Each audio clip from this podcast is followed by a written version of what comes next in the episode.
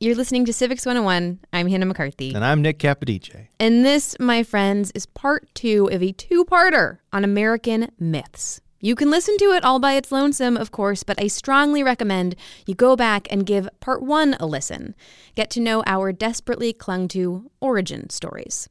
In this episode, we're going to talk about three myths for America's future, for progress, for transformation, all of which are laid out so very beautifully in a book called The Myths That Made America by Heike Paul, a professor of American Studies at Friedrich Alexander University in Bavaria. So, quickly, what are we about to learn today? That would be the frontier myth, the melting pot myth, and the myth of the self made man. Myth number one.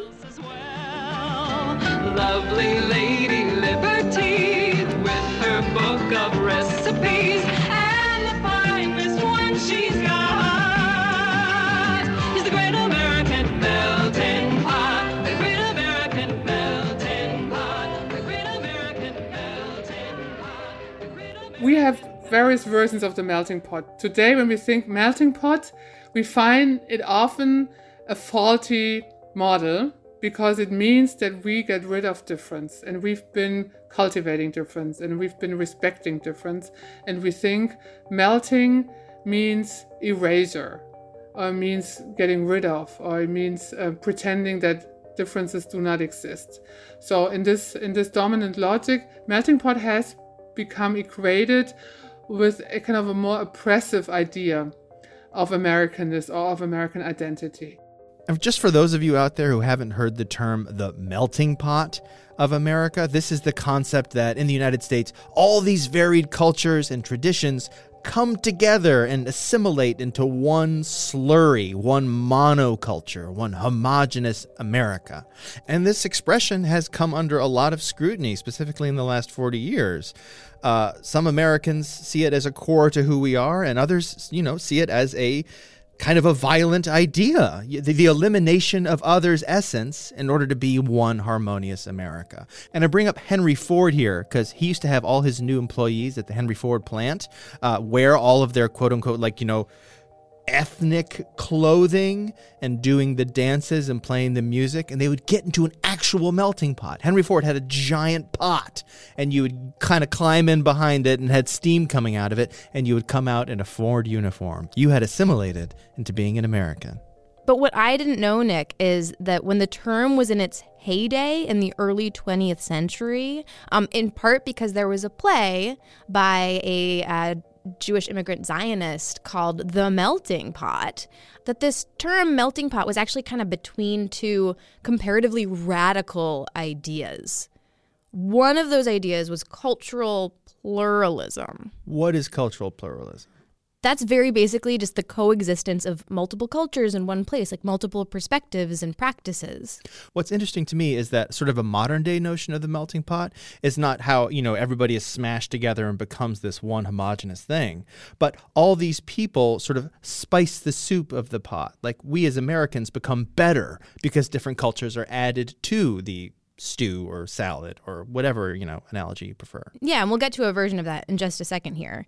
But that idea of cultural pluralism, right, of all of these cultures existing, while you could say a lot of people ostensibly understand that and are kind of with it today and, and it pretty much rejects the melting pot as a melter, it was a little too advanced in the 19th century. It was, it was too radical. People couldn't quite agree on that. But then there was another extreme. And these were people who, in the 19th century, rejected the idea of the melting pot, but not for the reasons that a lot of people reject it today. Voices that uh, went into saying that we cannot have immigration at all, or we should not have difference in this country. We should not cultivate it, and we should not get rid of it by melting, but we should get rid of it by you know things like eugenics even you know we should be very selective uh, whom we let into the country and then we need to make sure that our um, white stock or white majority uh, does not diminish or does not disappear. Heike pointed out by the way that this particular point of view did not entirely go away. And in fact it has experienced a renaissance. So the anxieties around that time in the early 20th century are very current as well, I guess. You know, so the revival of ethno nationalism and all of that, I think that comes straight out of the, the playbook of the eugenicists at the beginning of the 20th century. But then Heike talked about another concept that can be found in the melting pot. I hadn't heard this one, and I think it's a lot closer to what you were describing, Nick. This idea of trying to to move towards each other, trying to have a melting of the minds or having have kind of an, a meaningful exchange, you know, can't do without it. Of course, you know, at the at the level when it becomes existential, we, we may, may want to reject it. In other words, overcoming the distance between us without destroying the differences between us. But it's kind of a high minded concept and not exactly easy to nation build on that idea. So instead, we have the more direct idea of the melting pot.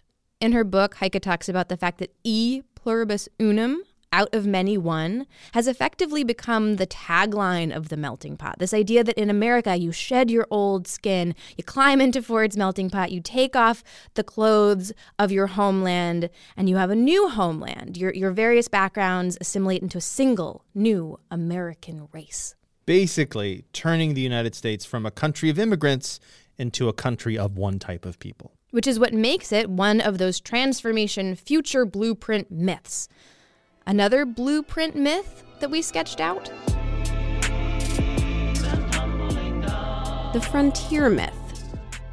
Yeah, so the frontier myth, I think, is one of the most uh, well-known uh, myth of, uh, of Americanism American history. I think for some people it is the super myth or the the one that transcends all the others because it connects so well to certain historical figures you know columbus uh, the cowboy the settler you know so the, the frontier myth really is kind of a very um, very much kind of an overarching story richard slotkin is one person who says that this is the master myth of america right this is this is all we need to know is the frontier and then we can explain pretty much everything about um, uh, about Americanness. What's interesting about the frontier myth, uh, and I'm just postulating here, it's kind of like a catch all for all the other ones we've talked about so far. The promised land, uh, the harmonious land grab, the birth of a new nation, transforming everything that's different or quote unquote unsettled into capital A America.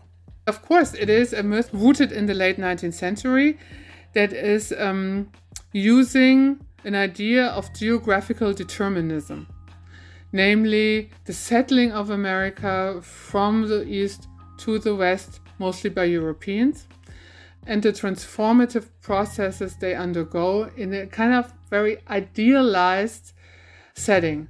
That uh, this is Americanness is produced uh, by certain kinds of encounters that happened happen when you're moving westwards right? And and so this is uh, the idea of the frontier as this line uh, turner calls it the thin line between civilization and savagery. And of course both of these terms civilization and savagery are completely overdetermined highly loaded highly charged now, the West, as this important foundational mythic idea, was really formally set in stone by this guy named Frederick Jackson Turner. He was an historian in the early 20th century. In, in Turner's version, there is this idea of this experience of being alone on the frontier, having to secure your own survival, having to adopt certain skills to survive um, showing off your individual expertise and uh, aptitude in the process. You know, that's all uh, what what goes into the Americanness that Turner then constructs. Yeah.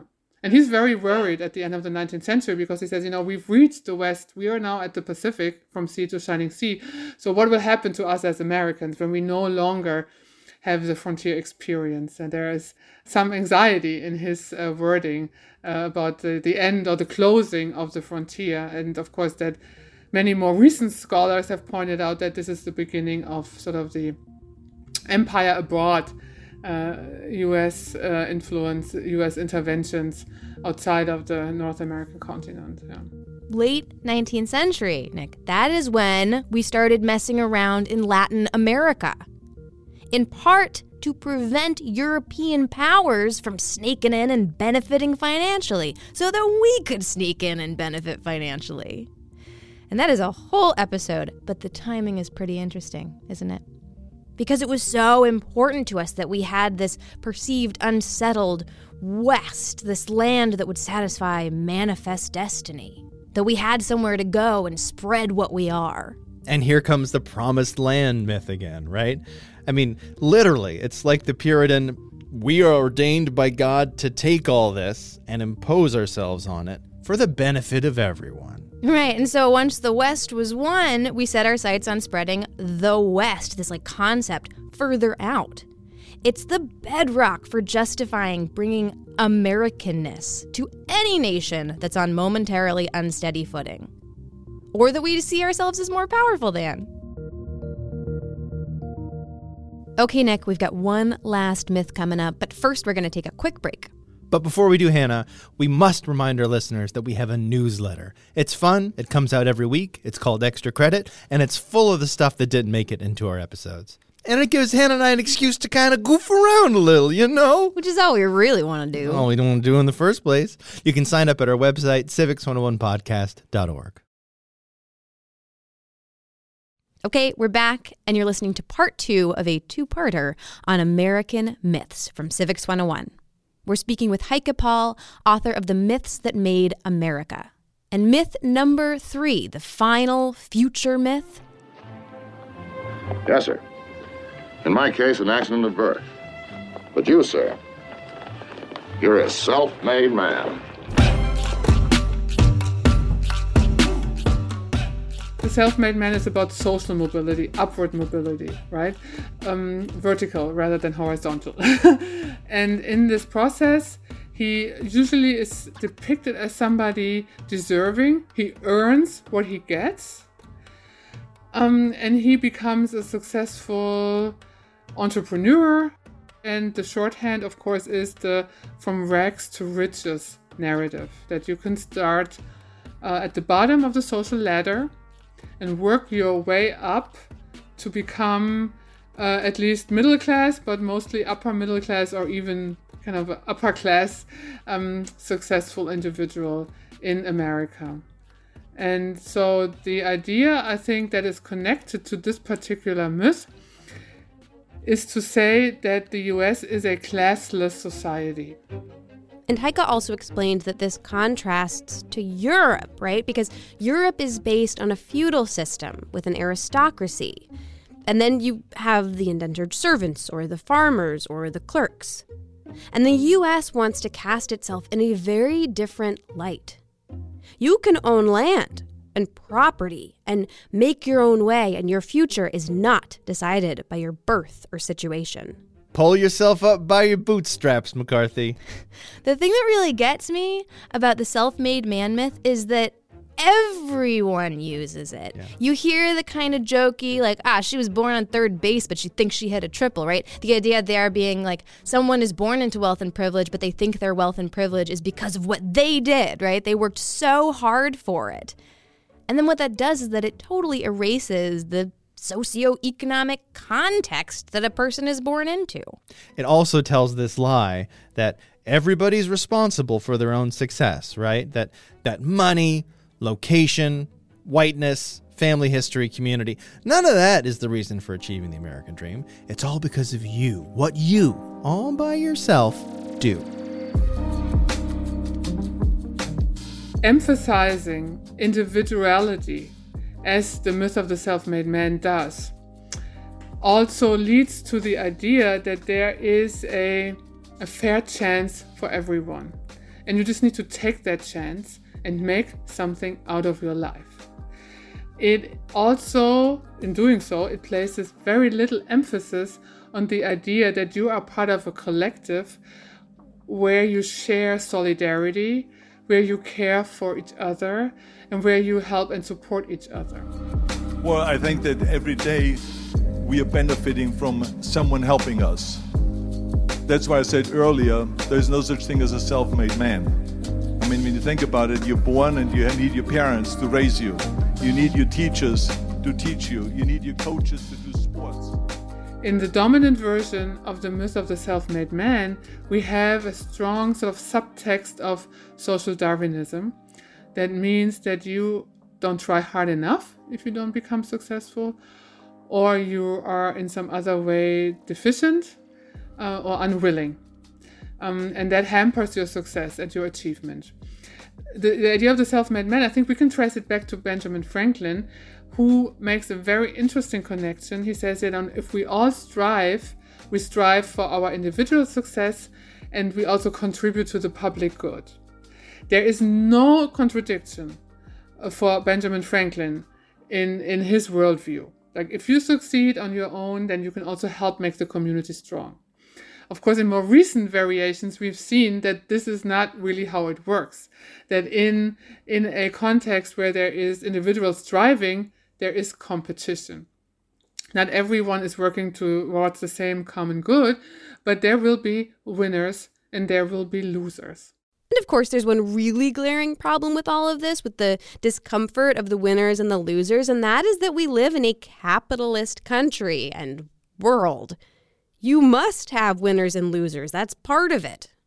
You know, for our whole history, a lot of people in America have been really uncomfortable with the concept of losing. Yeah, and and if people have lost, it's so their fault, right? It's like God, you really, you really, uh, you didn't take this opportunity of you of blew America. it, kiddo. You yeah, blew it. You really blew it. You had your shot and you blew it. right. For years you've been carrying around that pistol, and you waste your shot. He didn't waste it. That was my Orlando Bloom. okay, so between part one and part two, we've got our seven myths. We've got our seven myths: Christopher Columbus, Pocahontas, Puritans, Pilgrims, and the Promised Land, the Founding Fathers, the Frontier, the Melting Pot, and the Self-Made Man. Can I ask the unanswerable question? That is my favorite kind. As Heike was sort of ticking through these, the holes and the falsehoods and the imaginary fairy tale of all of them, it's so clear when she says it. And yet, Hannah, even if we intellectually understand that, these myths are still part of our culture today. So basically, my question is why? I think these myths are persistent because we encountered them in various ways, in various forms, and through various senses. And we encounter them through narratives that can be very powerful narratives. We encountered them in visual iconography, also very powerful. And we encountered them through cultural practices. So, like holidays or so, these would be cultural practices. They also are emotionally charged for us. So I think the emotional dimension, the visual dimension, the narrative, the practical cultural practice, right? These are all dimensions that are tied together. And it is very difficult to uh, unlearn these kinds of things. I mean, be honest, Nick. Listening to all of these myths, was there any part of you that feels an attachment to any part of them? Absolutely. I mean, I would joke about it all the time. 1776 is one of my favorite movies ever, but it's it is a big old myth. And there's some comfort in these myths, you know. And I know you're not busting these myths today, Hannah, but uh, it sort of feels like something's kind of taken away when you're just told, well, this is why we do things this way. Well, Heike's got a pretty interesting take that to me almost sounds like new myth making. For us to find a way to attach ourselves emotionally through holiday celebration, for example, to practices and beliefs that are better for our culture, that are better for our Americanness. Maybe based more in truth, even if that truth is not the kind that warms the cockles of your heart. I think we need to unlearn some of the ways that we react to the narratives. Uh, we need to learn to maybe cultivate different kinds of cultural practices. And we also need to be more critical of the iconography. Yeah? The hardest part, though, I think, is unlearning to be emotionally attached. I think that's something that is more difficult to, to achieve uh, this kind of disengagement, unlearning yeah, distancing yourself from certain kinds of effects that can be nostalgic, you know, it can be childhood memories of an Independence Day parade, it, can be the smell of a certain kind of food. It's, it's, it's very difficult to disavow that or even ask people to disavow it. Yeah. So I think this is why the perseverance is so phenomenal, even though we can see all the cognitive dissonances uh, with those myths. What helps, I think, is to have uh, at least kind of some sort of reflexive um, detour. you know, like you say, okay, this is a holiday so and so, and you know, uh, I see whatever you know is implied by these kinds of festivities, and maybe you know, let's try to change the narrative, or let's you know do this holiday differently. I think it's important to acknowledge that emotional connection because that's part of the point, isn't it? Nick, you brought up your feelings about the founding fathers, who, no, we're not this perfectly harmonious, homogenous group. But at the same time, casting them in a glimmering light does give us something to rally around, to be patriotic about. And that is important. You can see how that builds a nation. But to Heike's point, what if we had other things? We need our stories, we need our myths. But what if we changed the stories we tell?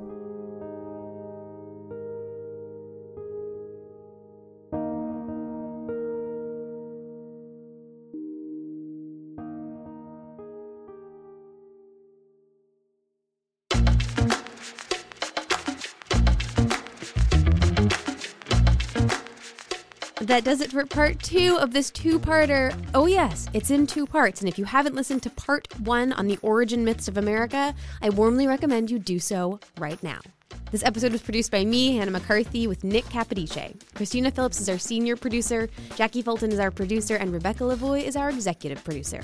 Music in this episode by Chris Zabriskie, Simon Mathewson, Yung Kartz, Stucco Gray, Jakarta Rhythm, Fabian Tell, Dylan Sitts, and Spring Gang. You can check out our entire catalog at our website, civics101podcast.org. And while you're there, ask us your questions about America, be it the truth of the matter or the myth. Submit your question, and we might just make an episode to answer it. Civics 101 is a production of NHPR, New Hampshire Public Radio.